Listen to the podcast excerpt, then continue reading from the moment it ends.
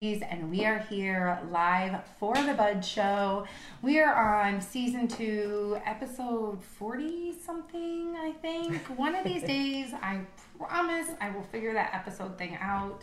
Um, but we are really, really excited about our evening because we have two phenomenal guests from our Canna community. Um, you may or may not know them, but we're going to let them introduce themselves I like to let y'all do that as opposed to trying to mess up names. I mean, I got your name down, which, by the way, most people mess up, and I got your name down, so I feel pretty confident. And your name is pretty easy, but we'll just let you do it anyways. So, if you all could look at the wonderful camera, tell our audience where to find you um, on social media, not your home addresses, and who you are, and then we'll just go from there. Uh, we'll do ladies first, Michael. course. We'll switch though because I'm all about equal rights for all. so throughout the show, we'll make sure that you um, get to go first sometimes as well. so who are you? My name is Sarara Corva, and I'm the CEO of Undoo, and we manufacture the only patented nutritional supplement that helps clear your head from too much THC. I love it. And how long have you been in the cannabis industry to be here this evening with us as we talk about the history of cannabis? As an industry, 2011 when the bill was passed in Arizona. Awesome. Yeah. Alrighty. I'm going to turn the mic over to you, even though there's no physical. Sure, It's yeah. already on the table for you. So, My name's Michael Sylvia, and I'm the CEO of a company called HerbSwift.com. Uh, I'm also a managing partner at a company called Natural Hemp Solutions. Nice. I've been in the industry since about March of 2012. Very cool. Um, it started in the marijuana side and has gravitated over the last five or six years more onto the uh, hemp side. But either way, we're going to get these uh, important therapeutically beneficial plant molecules to the people. Yes, and I mean, I think even that you opened up conversation right there as you talk about marijuana and hemp, because I think a lot of um, people don't necessarily understand or know the difference or any of that. So hopefully today, during our topic of conversation, um, we can break some of those things down for people that are listening because I know as a patient myself who's been medicating for over 20 years, um, really learning about the different plants and the different compounds and all of the different components of this beautiful, actually two beautiful plants, right, um, has just been a lot. And so, yeah, I'm excited about what y'all are going to share with us tonight. All right. So um, I know you have kind of like a little. You're you do educational, right? You both do education. Um, so do you want to kind of get us started, and then we'll kind of go back and forth and talk about some things that we know about the plant and the history of cannabis, because that's really our goal tonight is just to dive into where did it all start. I think that's kind of important, right? We're using this beautiful plant, but where did it begin? You want to go first? Yeah, I'd be happy to. So, um, according to archaeological records, the man's um, cultivation, it's his relationship with the plant goes back to at least about 8,000 BCE.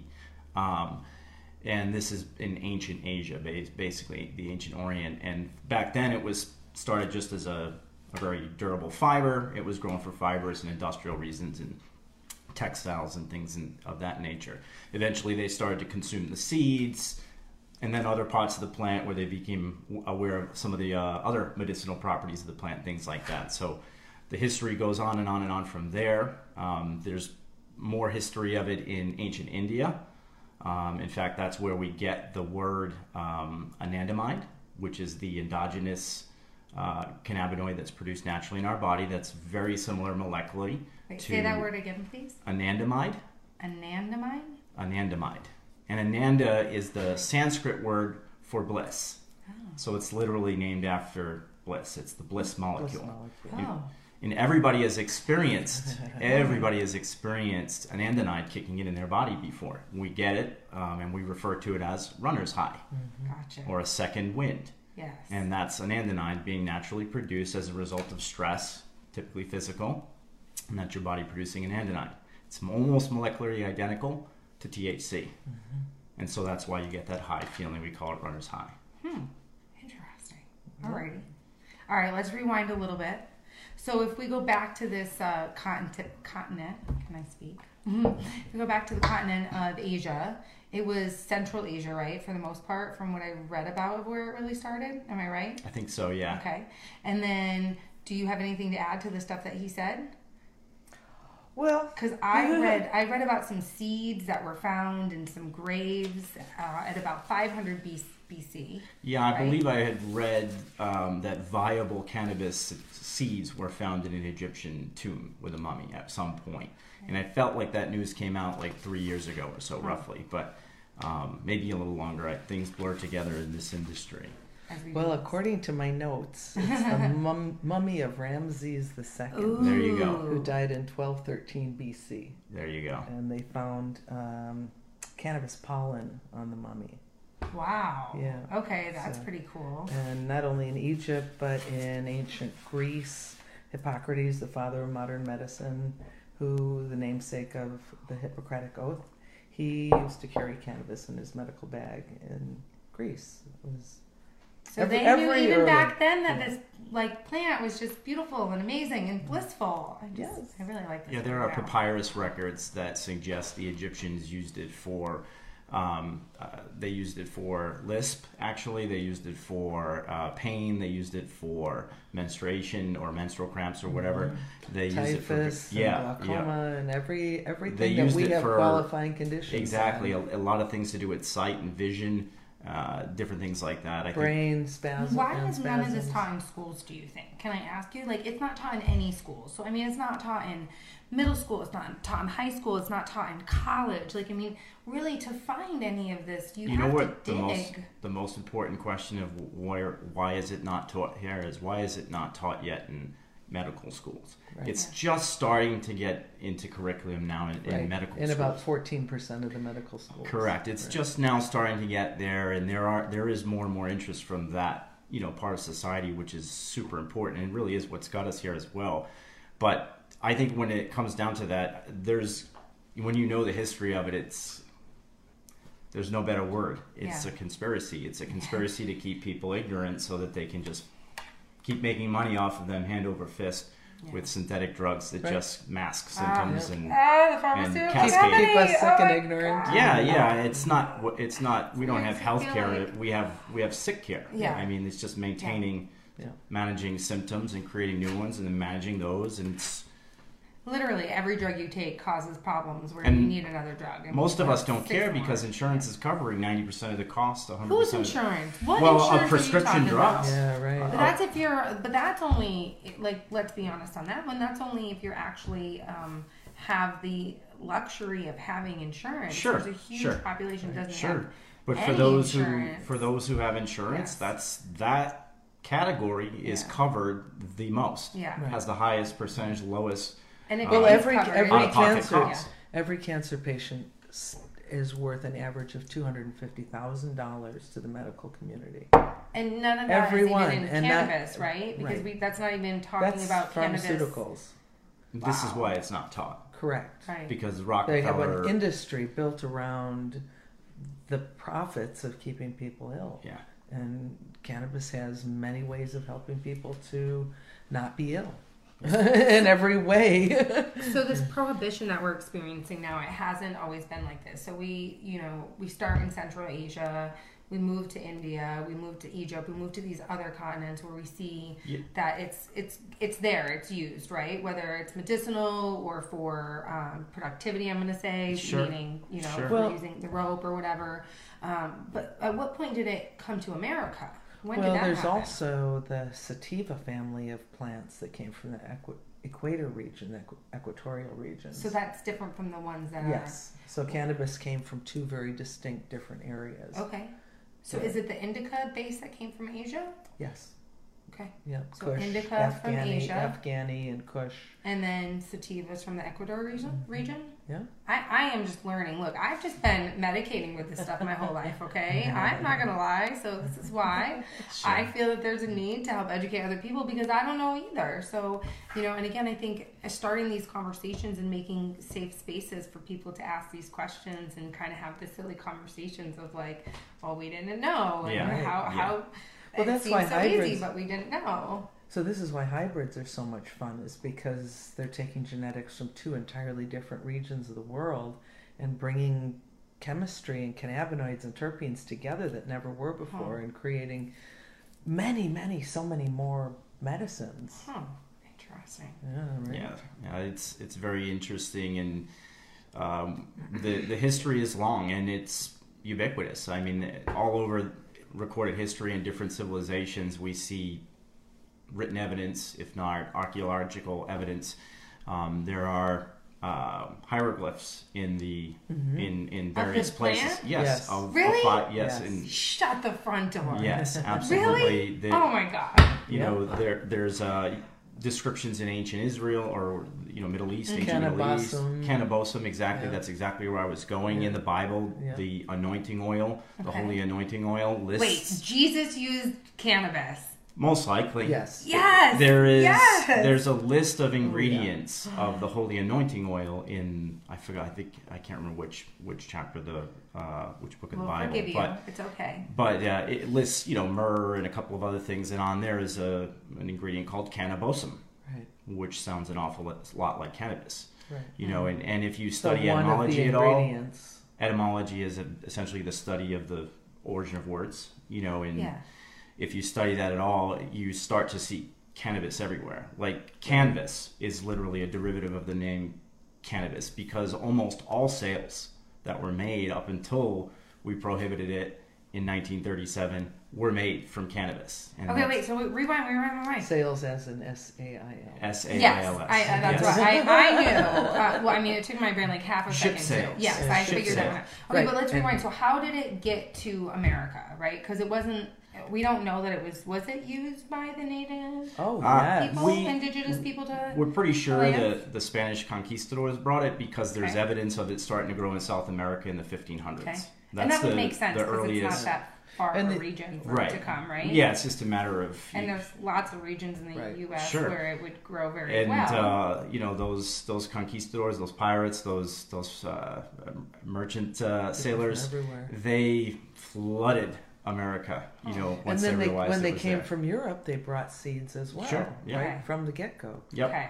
And it was considered one of the most important economies because when the sailors would come over on their ships with the hemp um, sails, ropes, um, and lines, and you know many many boat parts, Yes. and they couldn't get home unless they had new New Hampshire. sails Oh, got and you. lines Okay, and so new you hemp. need that. And hemp grows much that's right. faster, right? So hemp it grows at a like if you're gonna Oh, yeah, compare very it to rapid. other products or other um, uh, Weeds. Yes, thank you. other things that thank you for Uh-huh. helping me around. But Uh-huh. yeah, for other things that we could use to make those textiles, like it definitely grows fast. It's super sturdy. Like there's a million and one reasons why they would use it. So it makes sense. Antibacterial. Yeah. Oh, I didn't know this one either. Yeah, yeah. Holy. Yeah, as a matter of fact, spent hemp, some companies, one of the ones I work with, is, is looking to become 100% zero waste, uh, literally use 100% of the plant.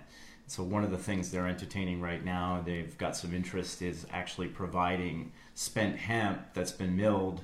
Um, it's fluffy, it's antibacterial, as a bedding for natural bedding for the inside of uh, pet beds. What a wonderful idea. Yeah, another thing they're doing with the spent hemp is they're Wow. pelletizing it and they're using it in uh, livestock feed, animal feed, because Okay. it still actually Well, has trace about- amounts of the cannabinoids. You can never get 100% out, so it still has terpenes and flavonoids Right, and think cannabinoids about in how it, that could and help. it's still super rich in fiber.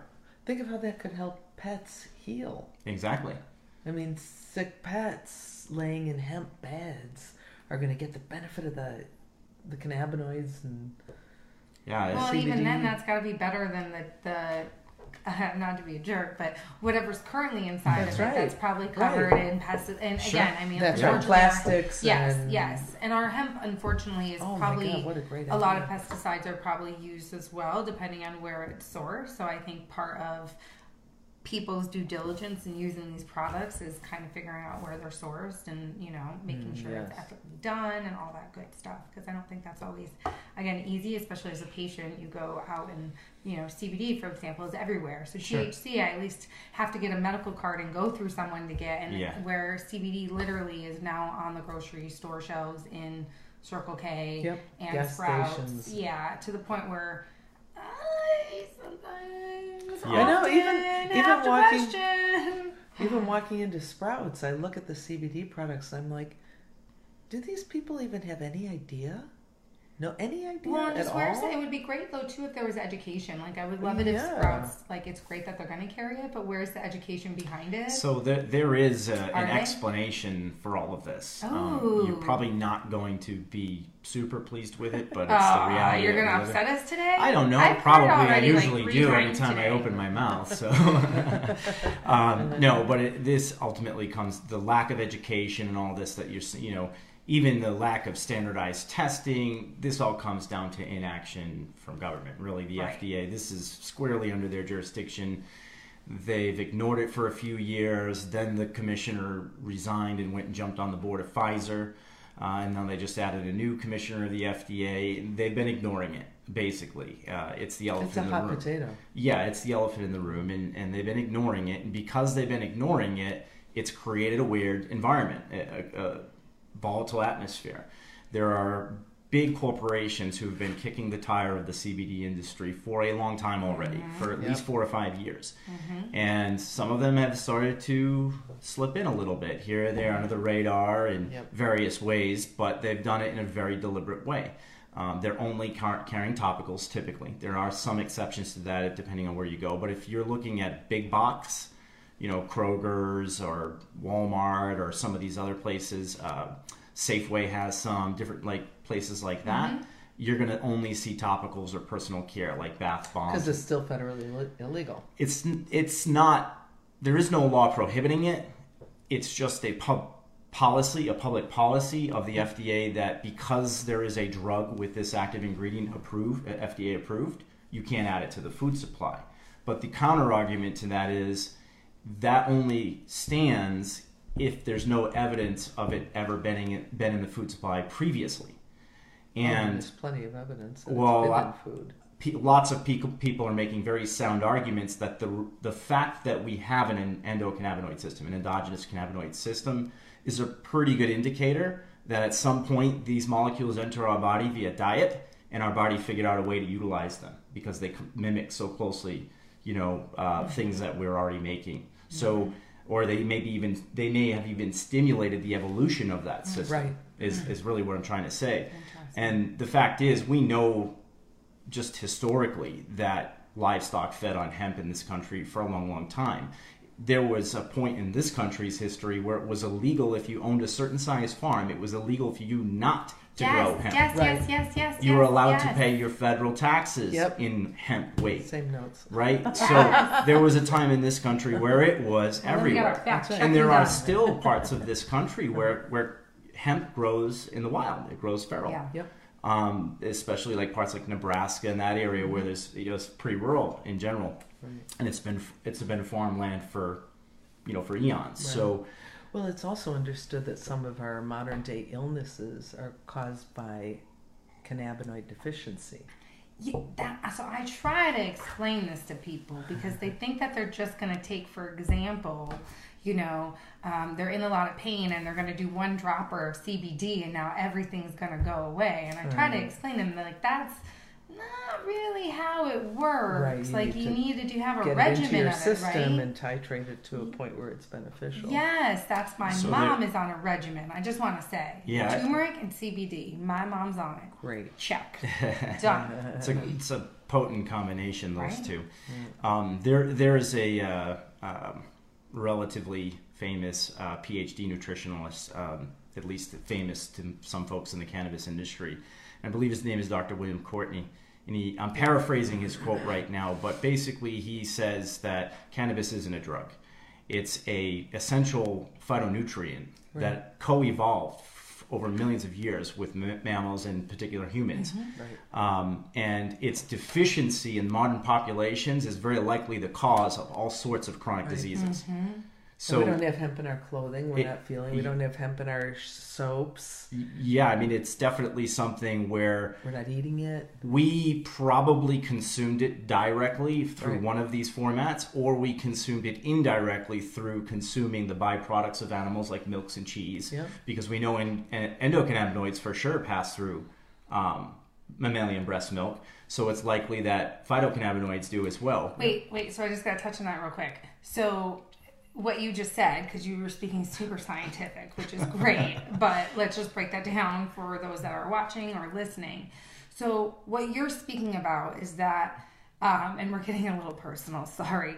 So, through the breasts, when a mother is feeding her child, she's actually giving the child CBD or endocannabinoids in essence, Yes, correct? yes. She's giving it to him. Yes. Everyone naturally, Yes. without ever doing. CBD or THC, Correct. she's automatically giving her child this Cannabinoids. this cabino, these cannabinoids already. Correct. It's happening. Correct. How do we know that? Do we know that? Can I ask that? Yeah, because Okay. we've studied breast We've milk studied extensively milk. for Okay. decades, and we, we now that we've been able to identify it in a plant, and then we ide- so it started in the '60s at '64 63 with yeah Mechoulam. Mechoulam, Raphael Mechoulam, and you know he first isolated THC and figured out what the active component was. Then he studied how it affected uh, neurological tissue, and he actually identified receptors.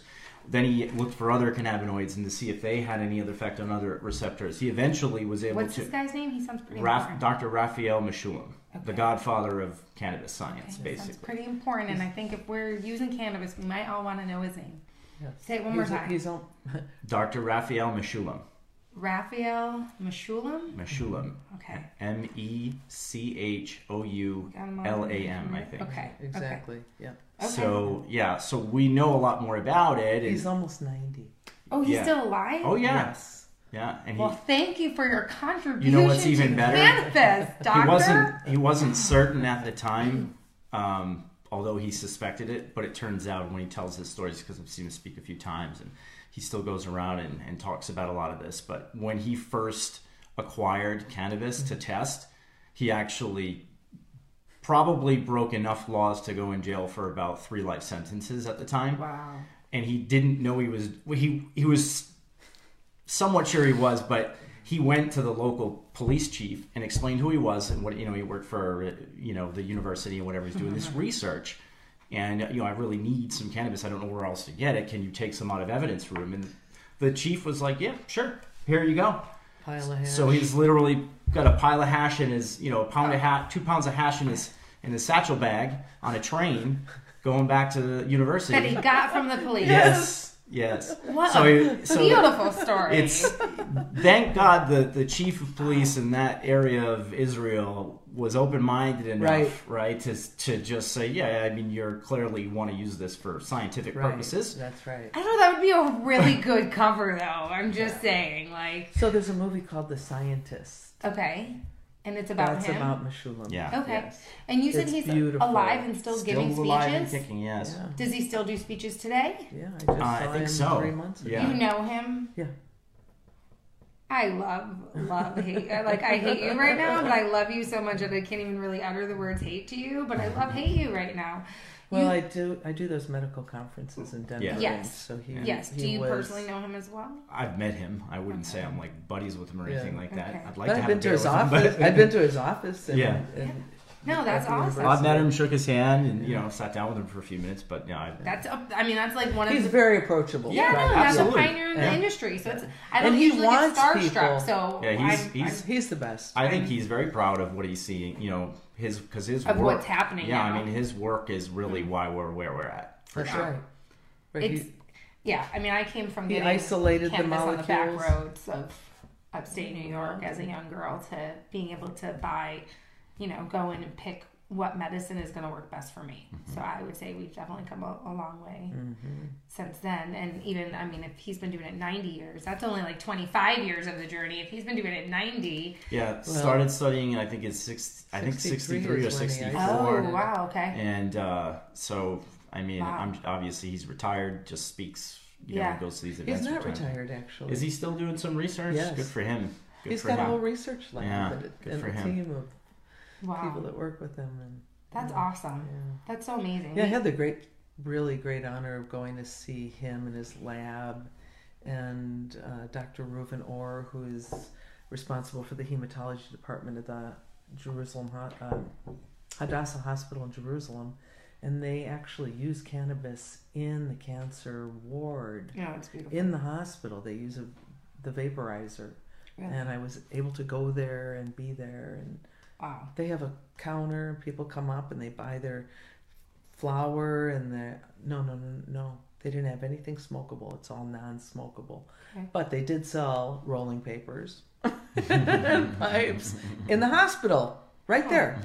Huh. It was amazing. Well, I have great pictures. I'll look. I'll look for And them other for countries you. are doing it a lot different. I mean, there's other countries where they have all this research. We're here, we're still struggling to do it. I mean, even Well, a lot of these. That's why Muffy and I created the uh, conferences in Denver was because we. It was in 2014 was the first one we did, and at that time there really was no other medical conferences besides Patients Out of Time. Mhm.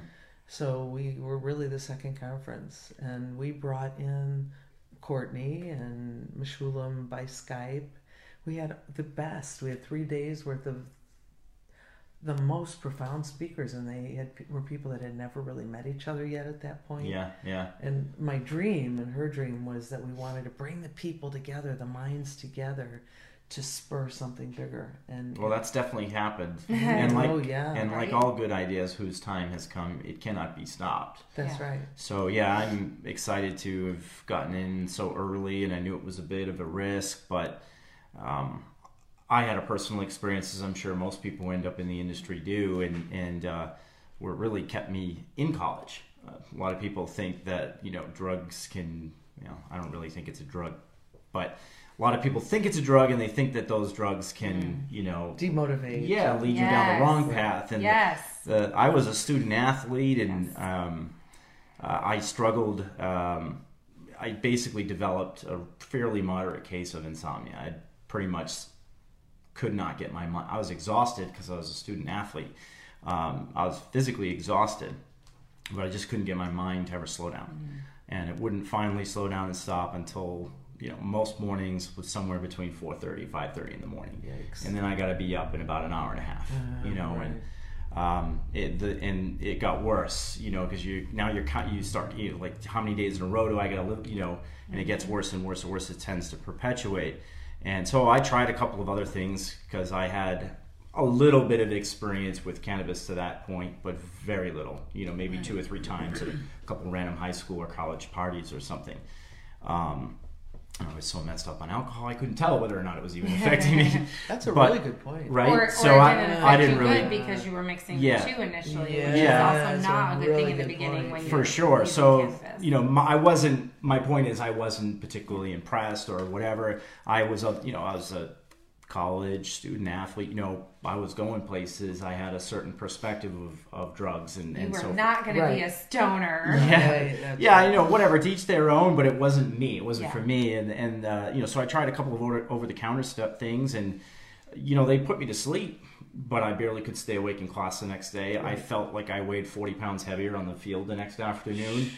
Uh, I was after a day or two. I'm like, this isn't going to work. Right. This is definitely not worse going to work. not yes, this Yeah. is actually worse than not sleeping. Um, I tried alcohol, tried a few different things, you know, just what the heck can I try? You know, tried meditating, tried a bunch of stuff, and uh, you know, it wasn't until I was falling, I fell asleep next to my lab partner in chemistry, and uh, you know, he nudged me. He's like, "What's up with you, man? You you look exhausted. You know, you look tired." I'm like, "I don't really sleep that much anymore." And uh, he suggested it. He and he was actually one of the smartest kids I ever met to that point. Still to this day, one of the smartest kids I ever met. My lab partner from chemistry, and he was like, "We ever tried weed?" I'm like, "Well, yeah, you know, I've had it a few times before." He's like, "But have you ever just had weed and then gone to sleep?" I'm like, "No." He's like, "Try it out." So you know, it wasn't hard to find. I grabbed some later that day and packed a little bowl and and hit it, and uh, I slept great. I mean, you know, Thankfully, it had the right cannabinoids. Yeah, I mean, because it I could have been stimulating. Yeah, I think. Uh, well, you know, this is back in the day, and most of it was indoor. Swaggy Especially, it, it was all indoor, so a lot of it was indica for that reason. Yeah. Um, Indica tends to grow smaller and bushier, which Right. you want, that's good when you're indoor. You want to maximize you know your growth space. And being from the Northeast, um, in, indoor is what you got. You know, Yeah, for you sure, didn't right. get wasn't down here in Arizona where you got Mexican swag or something like that. It was it was all indoor, and so it was usually indoor hydro and which was mostly indica. But anyways, I didn't know anything about any of that stuff at that point. I just knew I packed a bowl, hit it twice, and slept like a baby for the first time in a while. Um, and so You were like, what? yeah, that really um, opened the door in many ways and just really led to a lifelong pursuit of, of answers to these questions. You know, why is it portrayed this way in TV? Why is it, you know, um, demonized by officials and authority figures and so forth and so on? And the more I researched, the more suspicious I became. And the more I researched, the more passionate I became about it because it was obvious it was a conspiracy. Right. I used cannabis, and for me, when I went to college, I already knew I used cannabis, and it actually. Um, I mean, there were many reasons I probably wouldn't have survived living in a dorm. That life probably wasn't just going to be for me. But the fact that I knew that this was my medicine and like that I used this all day, every day, um, and I wouldn't be able to do it in that space had already eliminated me from being able to be in that space. Sure. Right. And so even now, colleges will i mean i have i have met students who've been kicked off campus Oh, yeah. because they have cannabis Yep. um, if anyone knows the story of chris martin here in arizona uh, really really sad you know two joints uh, at yavapai college and you know he did it was the beginning of a rough road to say Yeah, the least yeah. and so um, i know that it's sad that you know i think as much as we're normalizing it and as much as we're doing this we're still not hitting it because that like that kid who got suspended for having weed at school he can't even have a conversation about it and it goes on his record to he can't go on to any college like Yeah. no college will then take him you, you know it's and, and I feel obligated to bring it up. It's it's deeper than that even. Yeah. Um, there are lots of stories like that, and they are terribly unfortunate. But the fact is,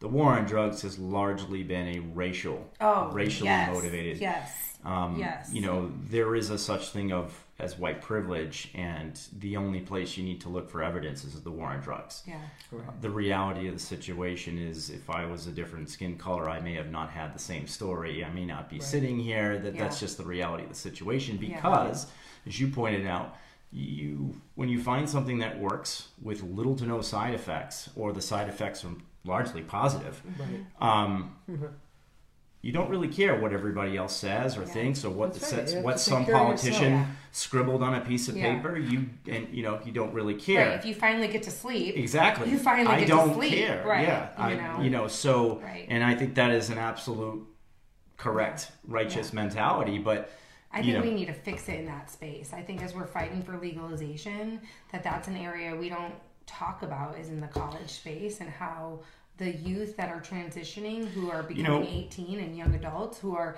able to get their medical marijuana card but might Yes. be and they might not even know I can go get my medical marijuana card and then go to school, live on campus, and not. I didn't know Sure. that I couldn't have. What do you mean I can have my medical marijuana? Right. Well, how, how can? But I can have my opioids and, And I can have I'm- everything else that you would allow me to have on campus. unfortunately, that's usually what legalization means. I think when most people hear legalization, they think what constitutes decriminalization. Okay, you uh, you wipe the slate clean with anybody who's currently in prison Which we for should do. right? Hmm. You you decriminalize possession, meaning there's it's no offense. There's no reason to get pulled over. There's no reason to get fined. There's none of that. I legalization is a pathway to corporatism of the plant. And I know for a fact that most people who vote for legalization do not want that. Right. But they don't it's understand. Catch 22, though. It's, It's not a catch catch. 20 It, it is a catch twenty two if you f- continue to fall for it, right? Like if you continue to say, "Well, this is the lesser of two evils. This is the lesser of two evils. This is the." And when we become unprincipled, we end up where we're at right now, which is with shoddy legalization laws in various Well, states. California where people- is miserable. There are mean, s- they're- there are still no knock rates for cannabis in Yeah. places like Colorado and California and, and Washington, where there is explain, adult use. Explain what that term means, because I don't. no knock rate. Yeah. uh, basically stormtroopers dressed all in black SWAT uniforms instead of white oh no, plastic not helmets. Raid. Yes, no Yes. knock. They just Yep. storm your house. Oftentimes, shoot your pets, take your stuff, and it's still going on in a state where it's legal. And that's because legalization does not mean what I think most people assume it means. Right. right. Yeah. Right. When we legalize it, it just basically means that those that are making money off of it are going to make more money off of it, right? Like, let's be honest, That's- at, at the place that we're Yeah, in. right? The big legalization loosely translated means oligarchy. I mean, let's hand it over to people that are gonna, you know, line pockets. They're gonna. So the word that we should be talking about is decriminalization. Is that the word? That's my humble opinion. Yeah. Is that? I mean, Sarara. I mean, I look at you as someone that I love and trust and look up to. Would you? Uh, I think somewhat that's agree exactly with that right. statement? I think that's because I think again, as someone it's is, much bigger. It's, it's much harder bigger. as someone. Decriminalization. It's like it's like a no issue. Like it goes away. Yeah. Yeah.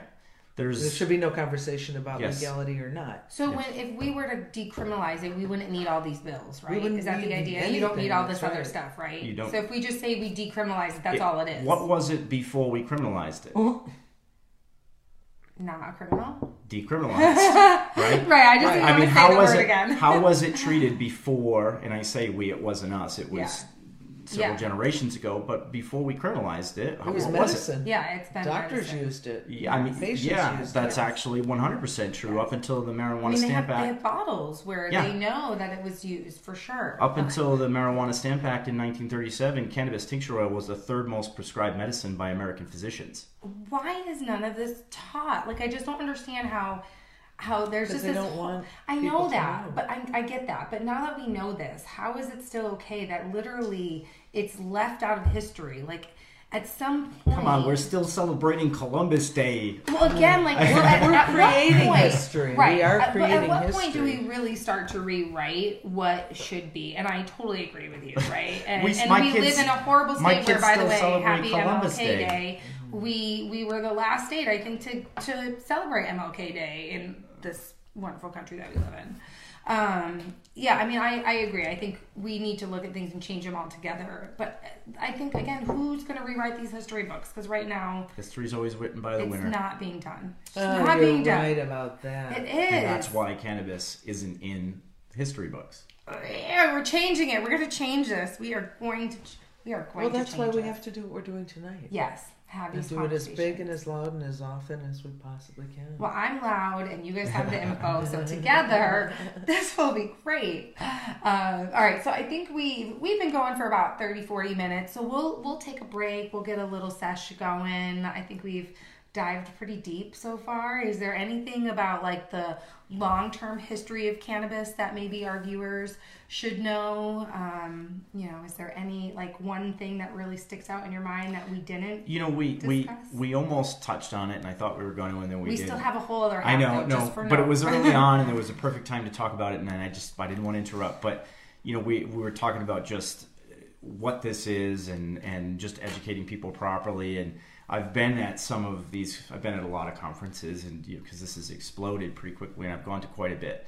Um, I've gone to Mexico, I've gone to London, I've gone to different places for these conferences as well. So I've seen quite a bit, and it's amazing to me that even some of the most educated people, some of the pioneers of this industry, some of the people pioneering research, um, still sometimes, well, some of those people are usually pretty good, but sometimes I still hear misinformation or what I would say watered down information. So, you know, having started on the marijuana side in March of 2012, and then by uh, October of 2014, I had shifted over to, to CBD and hemp.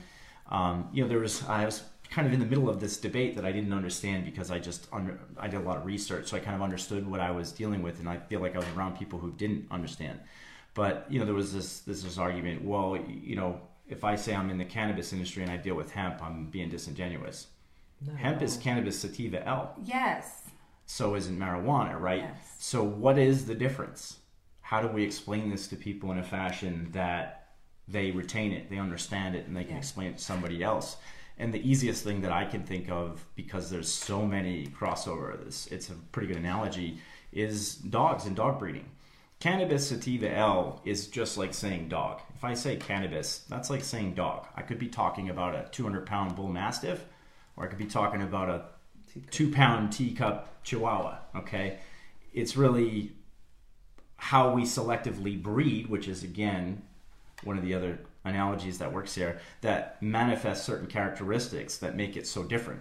High in CBD or high in THC, or 200 pounds or two pounds, or spot black and white spotted, or you know purple Afghan Kush, right? Yes. Like this Pink is lemonade. right. This is what creates this diversity is our manipulation of it.